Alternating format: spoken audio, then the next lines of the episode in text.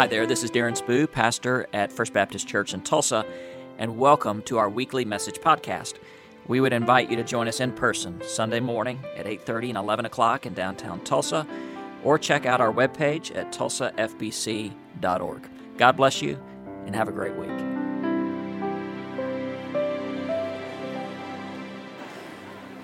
Well, good morning to the First Baptist Tulsa family. Obviously, I'm not with you in person this morning, but I am so passionate about what we're looking at through the Apostles' Creed that I, I just couldn't hand off uh, the ball to anyone else. I wanted to continue to talk through what we believe together. Before we start the message, though, let me have you notice two things. If you're a guest, please pay attention to the back of our announcement sheet this morning. Everything you need to know for your first visit is right here including the welcome room, which will take place right after this worship gathering, and the pastor's coffee, which is next week, October 22nd. You can even scan the QR code and sign up. And I'd invite you to join me for that coffee next week if you're looking at making next steps in this church. Uh, for those of you who have been here for a while, please remember your 4x4 card. Let's pray for friends and neighbors and coworkers and family members who don't know Christ and pray that God would send somebody to them, whether it's you or another person, to be inter- instrumental in introducing uh, them to Him, to God. Okay, so let's jump in. Jesus loved to tell stories. In fact, one theologian calls Jesus' parables verbal time bombs, that these, these ideas, these stories would implant themselves in somebody's mind, and at the moment that they would least expect it, they explode. But instead of causing destruction, they result in transformation. These verbal time bombs. And let me give you an example of, of the way this can work. And I've told you many times about going to New York City, walking into St. Patrick's Cathedral, going behind the high altar, and there's a statue of the boy Jesus, eight or nine years old, holding the world in one cupped hand. But if the doors of St. Patrick's are open, with that same line of sight, you can see the statue of Atlas out on the street on Fifth Avenue. And he is holding the world under his shoulders. And here is the world's strongest man, barely able to stand up under the strain. That one line of sight image is a parable about two ways to manage your world. You can try to carry it all yourself, and it will be more than what you can handle. Or you can give your whole world to Jesus, and he can handle it with ease. I've told that story so many times over the years. Some of you remember it, you call it to mind. But maybe it will make sense that moment that you feel the weight of the world on your shoulder, and some of you do right now, it will detonate. And you'll realize that you don't have to carry the weight of the world on your shoulders. So Jesus loved to tell stories, especially around big issues that are hard to comprehend. So as we walk through the Apostles' Creed, uh, Jesus descended, he died, he ascended back to the right hand of God the Father in heaven. And then the last two lines of the Jesus section, the Jesus paragraph of the Creed, it says this From there he will come to judge the living and the dead. Jesus will return and he will return as judge of all creation, of all humanity. So, when we talk about the return of Jesus, we often want timelines, right? We want to know what's going to happen and when. Jesus, during his ministry, did not give us a play by play. Now, there are other places in Scripture that we can go to and we can try to understand just a glimpse of what's going to happen in the future. But Jesus did not give us a play by play he said, Here's how this is going to play out. And he did it through story. In fact, many of his parables talk about the end times. Again, not a timeline, but here's the truth of my return. And not only what will happen in the future, but what difference that makes today. So, the parable I've chosen for this morning to talk about the return and the judgment of Jesus is in Matthew chapter 13. You can turn there if you want to. And in fact, right in the middle of Matthew 13, it says, Jesus spoke in parables. He did not say anything to them without using stories. So was fulfilled what was said through the prophet that I will open my mouth in parables. I will utter things hidden from the creation of the world. Jesus' story tells us something about creation and salvation. These stories, these verbal time bombs, tell us about the world as it is and the people of God as we should be. So, Matthew chapter 13, the parable of the weeds. And I'm going to begin reading in verse 24. Hope I said it right a minute ago. Matthew 13, starting in verse 24. Here's the story, and allow me just to walk through this bit by bit. Jesus told them another parable. The kingdom of heaven is like, let me pause here for just a moment, because whenever we come on that phrase, kingdom of heaven or kingdom of God, I think it's important to define that, what we're talking about. My strict definition is the kingdom of heaven, or the kingdom of God, is God's rule in the human heart. But another way of describing it might be to say this that the kingdom of heaven, this is what it's like when God is at work. This is what it's like when God is at work, even when, and especially when, it looks like He's not. When it looks like that God is not doing anything, He really is. Okay, this is what it looks like when God's at work. So the kingdom of heaven is like a man who sowed good seed in a field. Remember all the way back to Genesis when God created humanity. What did he do? He planted a garden. And here we have not so much a garden, but we have a field. Right away, we get this sense that God, uh, what Jesus is talking about here, is all of God's creation. So there's this field. But while everyone was sleeping, his enemy came and sowed weeds among the wheat and went away. What happened? As soon as God created a garden, there was a serpent in the garden. Now, in this field, which represents here's creation, there's an enemy that comes to play. Verse 26 When the wheat sprouted and formed heads, the weeds also appeared. Now, Jesus is talking to people living in a very agrarian culture. They would know exactly what he's talking about. There's a particular weed called the darnel. And growing up, eh, before the grain ripened and the head appeared, it would look exactly like the wheat. They were almost, unless you had a very sharp and trained eye, they were almost indistinguishable. And only when the wheat head sprouted could you really tell for sure. Then the difference became pronounced. So Jesus was telling this story, and you know what? Isn't that true that sometimes it's hard to tell? Sometimes it's not. Sometimes it's hard to tell who's good, who's bad, who's pure, who's evil.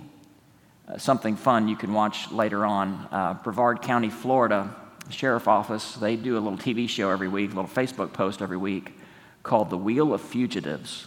It's, it really is funny to watch. He, he has this big spinning wheel up on the stage with him, and they chant Wheel of Fugitives, and he spins it around, and whoever it lands on, that's who they highlight for the night. And the sheriff kind of has fun with this. He goes, Hey, I checked just before we went on the air, and we got room for all these people. He spins the wheel. When it lands on one, he highlights that fugitive, and then he says something like this He goes, You've messed up your life.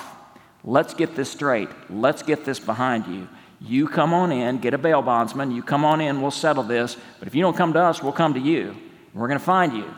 And he gives them a chance to set their life right. But what I love about that is the Wheel of Fugitive, there's no doubt who the bad person is. There's their picture. You have what they're guilty of.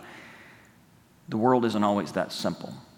Sometimes, like the wheat and the darnel, it's hard to distinguish who's good, who's bad, who's pure, who's evil this is just the world that we live in. But the weeds also appeared. Verse 27. The owner's servants came to him and said, Sir. Little side note here if you're a leader, you need to get used to a phrase. It's, We've got a problem. As a leader, somebody walks into your office, it happens a lot. Hey, we've got a problem. So these workers approached the owner, said, Sir, we got a problem. Didn't you sow good seed in your field? Where did these, these weeds come from? He knows immediately. An enemy did this, he replied. Servants asked him, What do you want us to do? You want to go and pull all the, the wheat, uh, the weeds up, No, he answered, because while you're pulling the weeds, you may uproot the wheat as well. In other words, if you try to get rid of all the evil, you're probably going to do more damage than you will good. And then here's the verse I want you to pay attention to, verse 30. Let both grow together until the harvest. That one sentence, I want you to break it down into two parts. Let both grow together. This parable deals with the fact that there is evil in the world right now. Jesus is telling us a story. It's a verbal time bomb that once we understand this, that yes, no matter what we do, evil does exist right here, right now. And then the owner says, But let both grow together until the harvest. So not only does this parable deal with the reality of evil, it also deals with the eventuality that there will be judgment. There will be justice at the right time, at the harvest.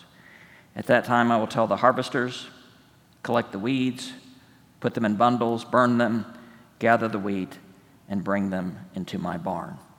So the disciples hear this story. It's a verbal time bomb, but it seems to be a dud because they don't quite know what to make of this quite yet. They, they hear this story.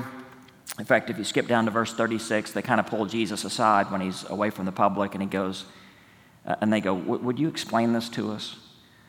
Something is lost in translation. Uh, years ago, KFC was the first Western restaurant to move into China.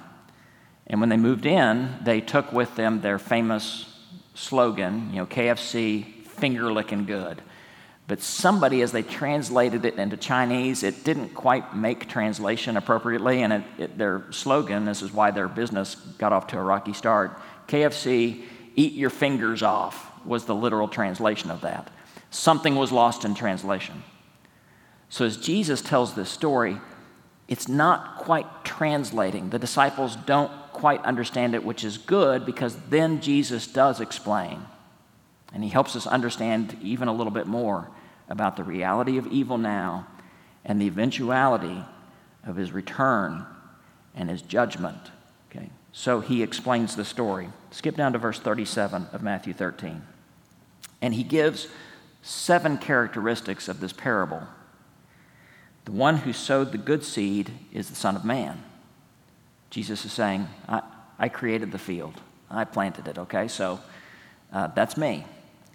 The field is the world, just as the garden was the first creation. This field represents all of creation. The good seed stands for the people of the kingdom. Hopefully, that's you and me, followers of Jesus, those who let God rule in our hearts. The weeds are the people of the evil one. There are bad people in the world don't be surprised when you discover that for yourself. And the enemy who sows is the devil. Evil in the world is not only pervasive, it's personal. There, there's a real person called the devil. And by the way, he is the opposite of Jesus, but he is in no way Jesus' equal. Okay? Please know that's Star Wars theology. Biblical theology is there is a Satan, but he nowhere even close can he match the power of Jesus. The harvesters, uh, the harvest is the end of the age, judgment, and the harvesters are the angels. So I don't think it's an accident here that Jesus gives seven characteristics of this parable to help us understand, because seven is a creation number. God created the heavens and the earth, and He rested all within seven days. So here is a picture about the whole world in which we live. Here is a picture about all of creation to understand the reality of evil and the eventuality of judgment. And so here's how Jesus applies this. Verse 40 As the weeds are pulled up and burned in the fire, so it will be at the end of the age. The Son of Man, now see that Jesus is not only the creator, he is also the judge. The Son of Man will send out his angels, and they will weed out of his kingdom everything that causes sin, and all who do evil. They will throw them into the blazing furnace, and there'll be weeping and gnashing of teeth. Then, then and only then, the righteous will shine like the sun in the kingdom of their Father. Whoever has ears, let them hear. So let's apply this. Jesus parable is about the reality of evil, the reality that judgment will take place. This is not only about the judgment and the future, this is also about how we live right here, right now. What is Jesus teaching? And I pretty much just boiled this down to a handful of things. First of all, trust Jesus enough to endure. There is evil in the world. And so we trust him enough to endure between the present moment and the moment of justice, knowing that, well, the evil in the world is actually instrumental in helping us become more like Jesus Christ. He dealt with evil as well. And in his dealing with evil, he was still obedient to God. We need that same resistance in order to obey God, not only when it's convenient, but when it's not, not only when it's easy, but when it's difficult. The evil in the world can develop our Christ likeness. And also, the evil in the world gives us an opportunity to serve. If we see something missing, between now and the judgment, we should act in justice. Uh, so, Lena Paulson, 1995, she was working in her kitchen. She was making cookies. She looked down, and her wedding ring was gone. This was a ring that she designed herself, seven small diamonds. It was her prized possession. Somewhere in her cooking, the ring had slipped off, and, and she couldn't find it. In fact, a few weeks later, they were getting ready to renovate the kitchen. They pulled up all the floorboards, ripped out the cabinet. She was for sure they were going to find the ring. Never did. Now, flash forward, that was 1995. Flash forward to 2011, she's out working in her garden, pulls up a carrot, and guess what? Right at the top of the carrot, perfectly sized, is that ring, her wedding ring around this carrot.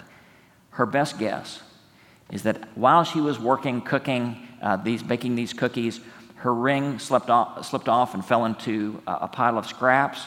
Those scraps were then fed to her pet sheep. The sheep, we'll say, deposited that ring in the compost pile. The compost pile was then used in the garden, and a carrot grew right up in the middle of it. Boy, that's a neat trick. And the lost was found. Listen, life is messy. And sometimes we feel like it's a scrap heap. Sometimes we feel like we're headed toward the compost pile. But God knows exactly where you are. He has never lost sight of you. And at the end, you will be in His care again. It's a little messy between now and then, but we endure knowing He has us and He will restore us fully one day. This is for those of you who are about to give up today. Don't. Trust Him enough to endure. Second, application of this is trust Him enough to address evil in His time. Okay, so, so we should persevere, we should endure. Is there evil in the world? Yes. Is God still good? Yes. We also trust Him enough that He will deal with evil in His time. So, does this mean that we sit back and we see evil in the world? Does this mean we sit back and we go, oh, you know, Jesus will deal with it in His time, I don't have to do anything? No, no, no. So, as Christians, we should know where we stand. When it comes to evil in the world, we should know where we stand. As Christians, we should also know that we are called to serve. In the imperfectness of this moment, we should be serving somewhere. So, the fact that Jesus will deal with evil eventually doesn't mean that we do nothing. We stand, we serve, but we realize it doesn't change what we do, but it changes how we view what we do. Life's never going to be perfect. And you and I are not going to make it so. In fact, if we could force our agendas and make the world bend to our will and make everything, everything right and make everyone think the way we do, Jesus makes it clear we would do more damage than we would do good. We would trample on a lot of wheat. And when we pulled up the weeds, that the, the roots are so entangled, we would actually do more damage than good. So it doesn't change what we do, it changes what we think about what we do. We stand, we serve, but ultimately we can only do so much until God restores all things. So what do we do? We trust God enough to endure. We also trust Him that Jesus will deal with evil in His time. Here's the last application And you've heard me say this before, but it, it fits so neatly right here that in the worst of times, we are called to be the best of people. There will be a day that the righteous will shine like the sun, but in the meantime, we are also called to be the light of the world as followers of Jesus. And in the worst of times, while we're enduring, while we're trusting that Jesus is going to address evil at the appropriate time, in the worst of times, we are called to be the best of people. In fact, I want you to leave Matthew 13 and I want you to flip back into the Older Testament with me to Psalm 37. If ever there were a psalm or a passage of Scripture that says, in the worst of times, here here's how you can be the best of people, it's, it's Psalm 37. Do not fret of those who are evil. Okay, so don't worry. There's evil in the world. Don't worry. Or be envious of those who do wrong. Not only are we not to worry, but we are not to be jealous. We are not to admire those who do evil. For like the grass, they will soon wither. Like the green plants, like weeds, they'll soon die away. And then in Psalm 37, verses 3 and 4, here's how we become, in the worst of times, the best of people. Trust in the Lord. Trust in the Lord. The idea here is that we don't have to control everything that happens in the world. That's God's job. So stand, serve. You're not going to be able to control everything. So instead of trying to control everything and everybody, trust. Trust in the Lord. And do good. Don't give up. Okay, we see so much evil and we go, oh, what can I contribute and what good does it do? And we kind of throw up our hands. No, no, no. Trust God. You can't control things, but you can turn it over to His control. Do good. Don't give up. And then take delight in the Lord, and He will give you the desires of your heart. If we focus too much on the evil in the world, we'll be distracted, we'll be disillusioned, we'll be disturbed, we'll be discouraged. We are called to focus on God, delight in Him, and be delighted. So I started this message today with a verbal time bomb, that picture in New York City. Now I want to take you back to New York City and give you another verbal time bomb, another parable. And this is one that I've told many times before. And by the way, how do you think the gospel writers remembered Jesus' stories? Because he told them over and over and over again. So here's one that I tell quite a bit. I try to just tell it once a year. A Native American is walking through New York City with his friend, his city friend. And as they're walking down the street, a lot of traffic, a lot of noise buzzing around, and the Native American said, I hear a cricket. His city friend doesn't believe him. He said, You can't hear a cricket over all this traffic noise and over all the hustle and bustle of people. He said, I hear a cricket. They go down to the corner, they cross the street, and they're in a planter in front of a business. He moves aside some leaves and pulls a cricket. The city dweller can't believe it. He goes, How, how in the world did you hear that? He goes, My ears are no different than you. It all depends on what you've trained yourself to listen for. Listen. You can be distracted by all the noise, or you can hear the voice of the Creator and our judge, Jesus, who says at the end of his parable, Whoever has ears, let them hear. There is evil we endure. There is judgment and justice coming. We trust that to God to do it in the right way at the right time. And between now and then, we trust God, we do good, we delight ourselves in Him. So I'm going to pray here in just a moment, and then we're going to have a song of response. After our song of response, Marissa Carter, our pastoral care director, is going to come up on the platform and invite you to the welcome room. If you've heard God speak today, listen very carefully to what Marissa says, accept her invitation, and let's listen to what God wants to do in your life next under the leadership and lordship of Jesus. Pray with me. God, today, uh, I pray along with Psalm 37 that we do see evil. We, we sometimes are tempted to envy those who do wrong and seem to get away with it all. But we are called to be people who endure and people who trust you that you will judge in the right way at the right time. So we can take that off of our plate. Help us to put into our responsibility what we can do. We trust in you, we do good, and we delight ourselves in you, believing that ultimately you will give us the desires of our heart, which ultimately is you. Jesus, thank you for your explosive reality as it transforms the way we look at the world, the way we treat people, and the way we love you. It is in your name that we offer our prayer. Amen. Thanks so much for listening to our weekly message podcast. At the end of each worship service on Sunday morning, I offer a simple blessing, and I offer that blessing to you today. May the Lord bless you and keep you.